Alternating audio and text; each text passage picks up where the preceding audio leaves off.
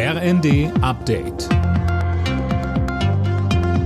Stündlich neu. Auf den Punkt informiert. Ich bin Dennis Braun. Guten Abend. Die Ampelregierung hat ein Eckpunktepapier zur Legalisierung von Cannabis auf den Weg gebracht. Der Plan, Erwachsene sollen bis zu 30 Gramm für den Eigenbedarf besitzen dürfen, der Verkauf soll staatlich geregelt sein.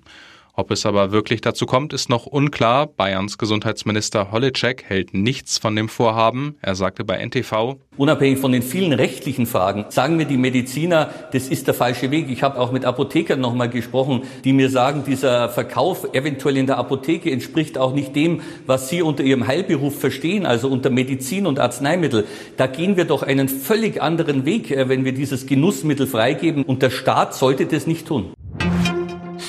Der Hamburger Hafen verteidigt den China-Deal gegen Kritik. Mit einem Anteil von weniger als 25 Prozent an einem Terminal erhält Peking keinen Einfluss auf die kritische Infrastruktur, sagte die Chefin der Hala, Titzrath. Die Luft in Städten und Dörfern soll sauberer werden. Das hat sich die EU-Kommission auf die Fahnen geschrieben und einen entsprechenden Plan vorgelegt. Imme Kasten mit den Einzelheiten. Die Brüsseler Behörde schlägt vor, den Grenzwert für Feinstaub massiv zu senken. Bis 2030 sollen die Werte mehr als halbiert werden. Die EU-Länder sollen demnach selbst entscheiden, wie genau sie das erreichen.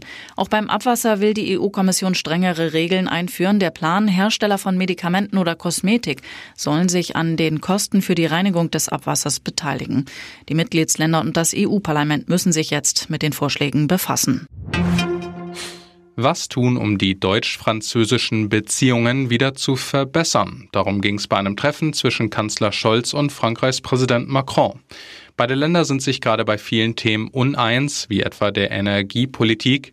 Über Ergebnisse der Gespräche ist nichts bekannt. Alle Nachrichten auf rnd.de